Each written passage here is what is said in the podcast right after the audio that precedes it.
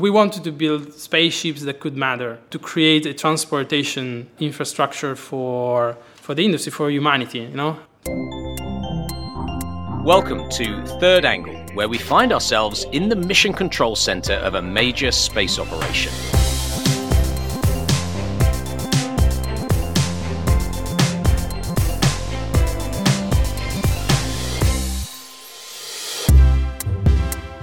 I'm your host, Paul Haimes from industrial software company PTC.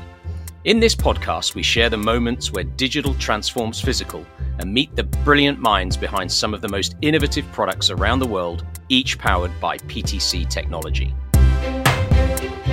Whether it's improving the way we navigate the world through GPS or making it possible to pay for our groceries from anywhere in the world, satellites have become an essential part of keeping our modern lives running.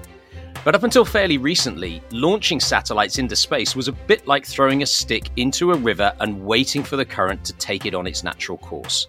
That is to say, it wasn't very accurate. That was until ION, a satellite carrier which solves the problem by delivering satellites exactly where they need to be, putting them into the correct orbit faster and more efficiently than ever before.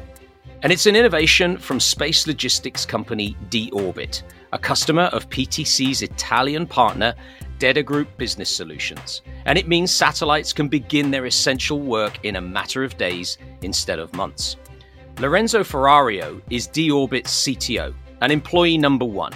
He helped to invent and design ION, and our reporter, Jonathan Zenti, met him at the company's HQ in Italy. Okay, so this is our mission control center basically the bridge of our spaceship. The desks, as you can see, are organized as uh, the bridge of the Enterprise.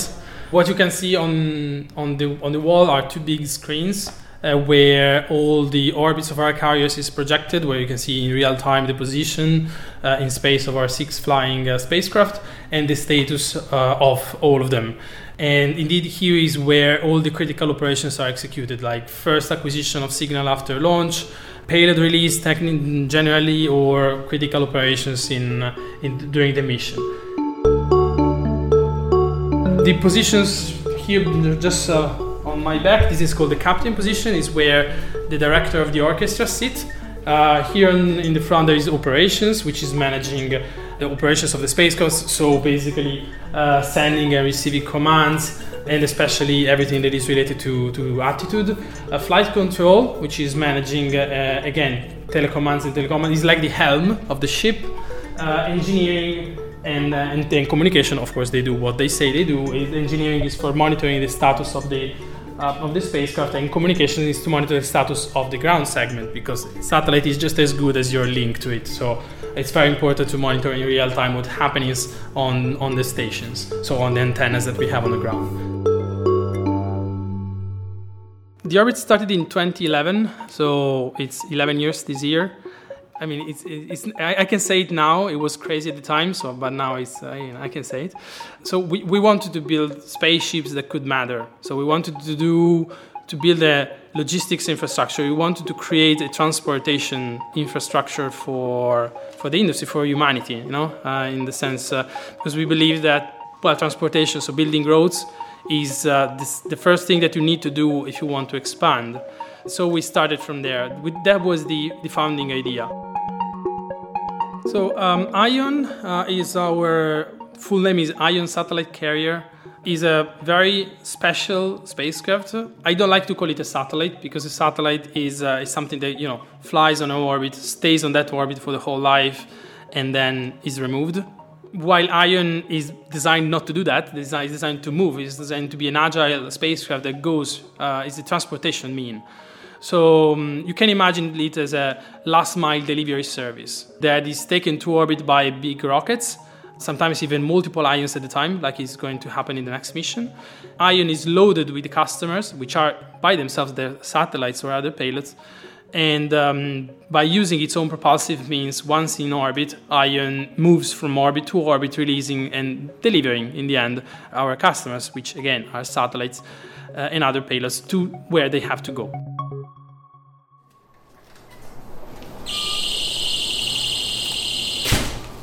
So we are uh, in D-Orbit's clean room. Is basically where uh, we like to say the magic happens. So where we turn bare metal into into spacecraft.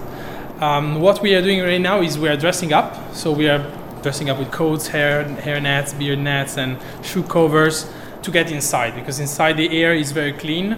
Uh, we don't want any dust to deposit on optics, to deposit on hardware components or actuators or mechanisms, and so the air is maintained uh, clean uh, in a clean and uh, temperature control and humidity control environment. It's very common in, in, the space industry. I would say it's pretty mandatory.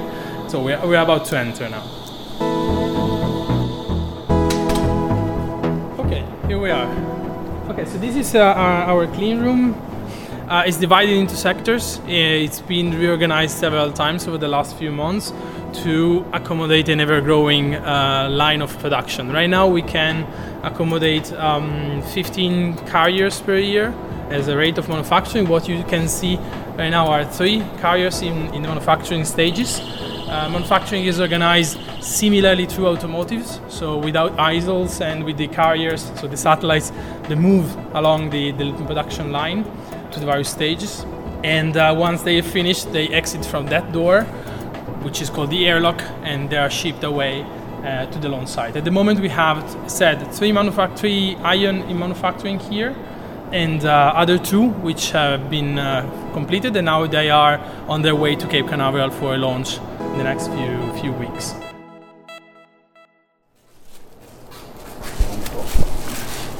Okay, if we move a little bit here, on our left side. What you see here, these big bottles, shiny bottles, um, these are the propellant tanks for our propulsion. So one of the big uh, advantages, and actually one of the selling point of our carrier, is the capability of conducting orbital maneuvers. So once it's in flight, it's released by the launcher. It has its own propulsion system, its own thrusters, so little rockets that move up, and they can move the satellite, our carrier, up and down and reach the final orbital destination of our customers. And of course, you need in the fuel, right? You need propellant. Actually, you need much more oxidizer than fuel. And so, what you see here is the tanks for, for the oxidizer, and uh, on the other side, you see the tanks for the fuel.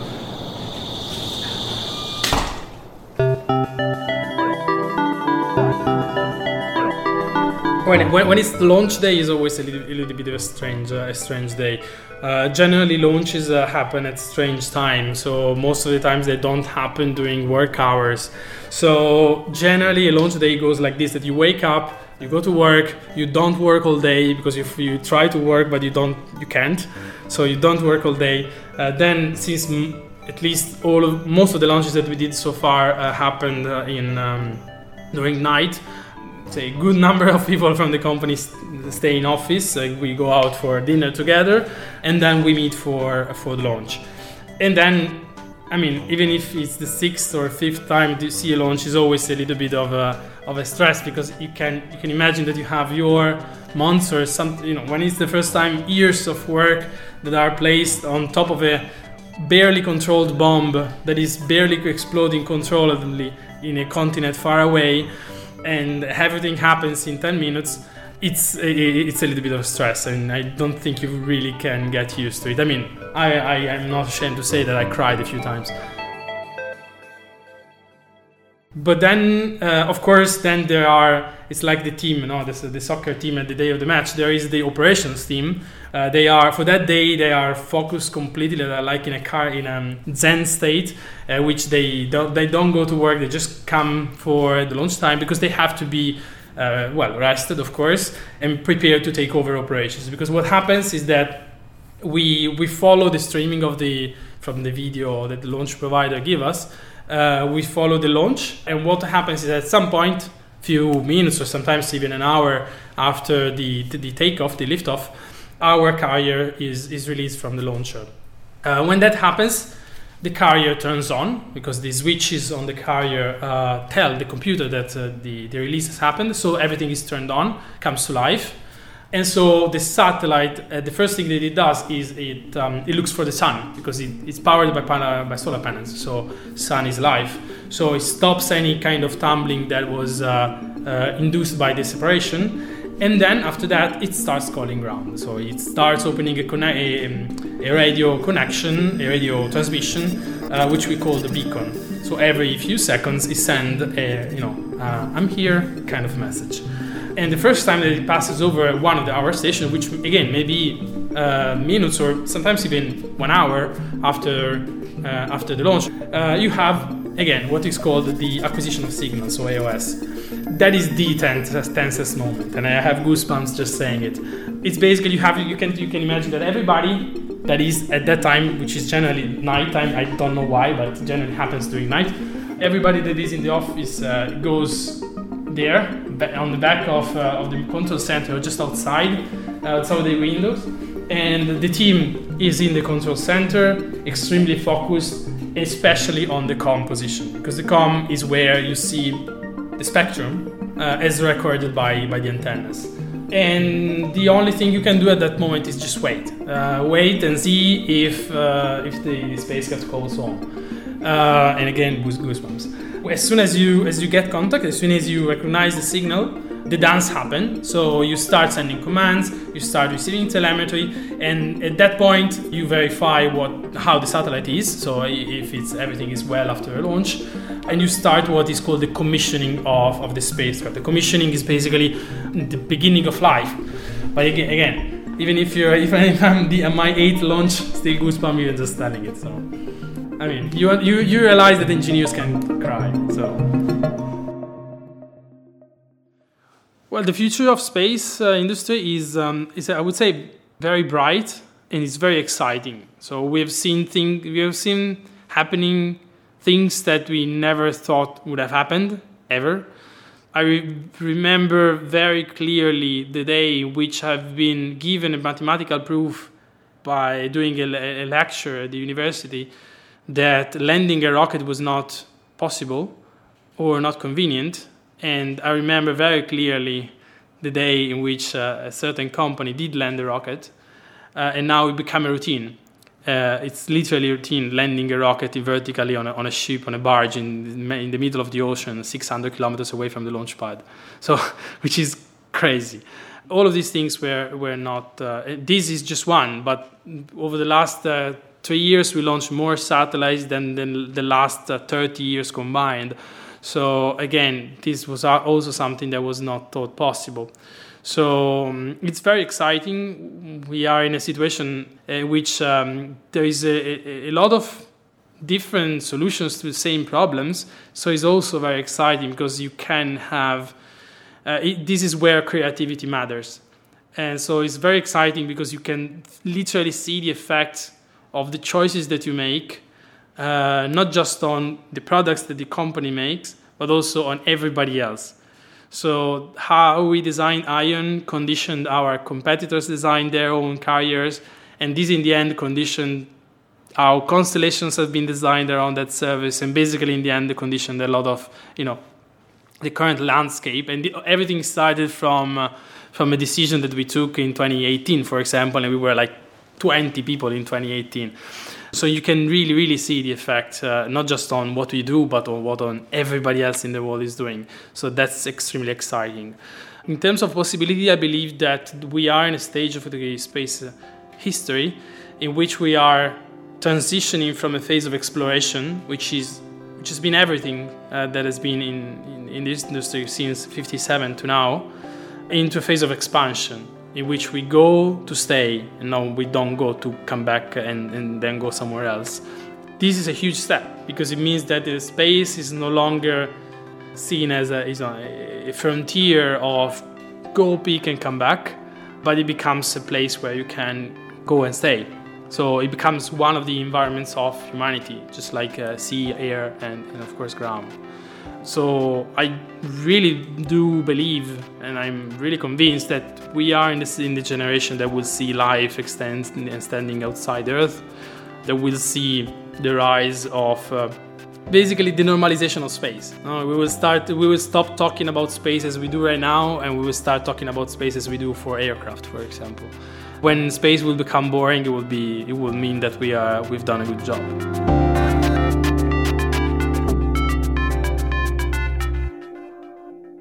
That was Lorenzo Ferrario. CTO of D-Orbit.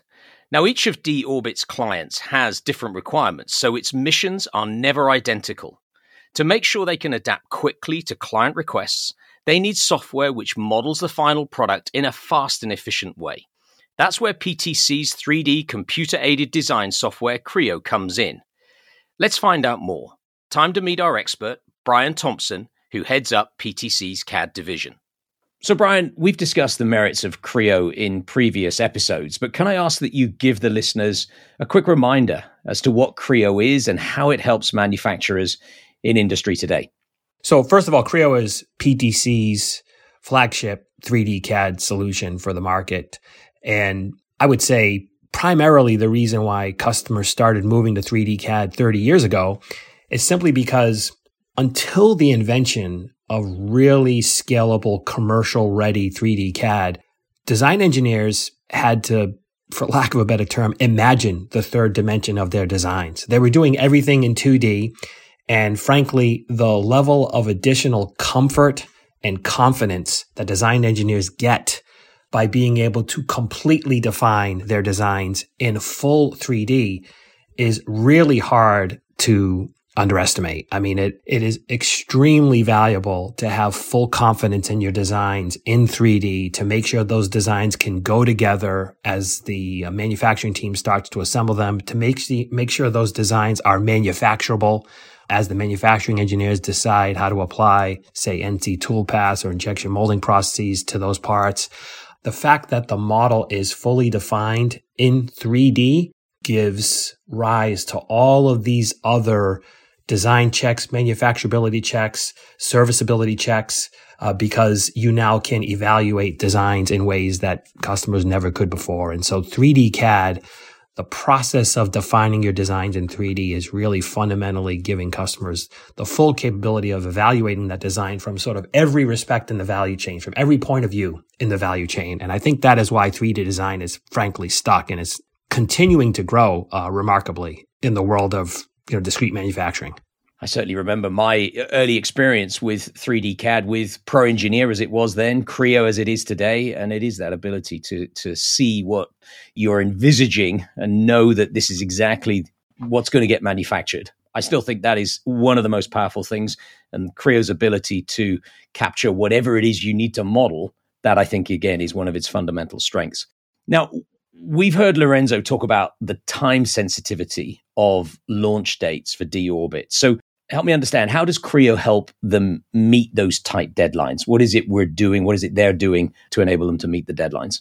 It's good that we started with a definition of 3d cad because frankly for d-orbit they have a pretty significant challenge because first of all their assemblies are very large and the complexity of bringing together hundreds or maybe even thousands of parts into particular modules that then get stacked together into a larger assembly, just that complexity is extremely difficult to do if you're trying to do all that in 2D.